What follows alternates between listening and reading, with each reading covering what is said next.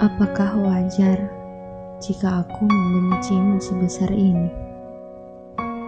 Apakah kekanak-kanakan jika untuk saat ini aku sama sekali tidak ingin melihat wajahmu ada di mana pun? Tentu aku tidak membencimu tanpa alasan. Dan tentu kau juga pasti mengerti kenapa aku bisa membencimu seperti ini. Semenjak kau pergi, hampir dari semua teman-temanku bertanya, kenapa aku jadi semurung ini? Kenapa aku tidak ceria seperti dulu lagi? Karena selain membawa fisikmu, kau juga pergi sambil membawa separuh kebahagiaanku. Kebahagiaan untuk tertawa di hal-hal yang sederhana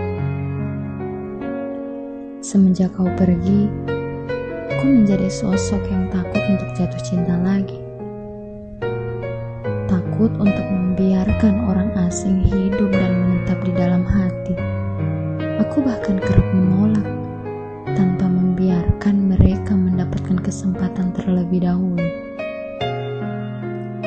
Entahlah, kepergianmu terkadang benar-benar membuatku menjadi pribadi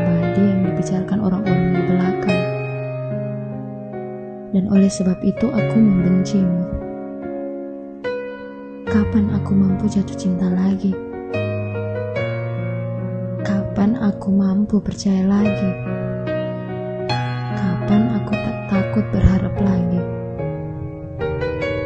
Karena kepergianmu kemarin memberikanku pelajaran bahwa seseorang yang aku cintai dengan begitu hebat ternyata di akhir cerita mampu menjadi seorang yang menyakitiku dengan begitu sangat.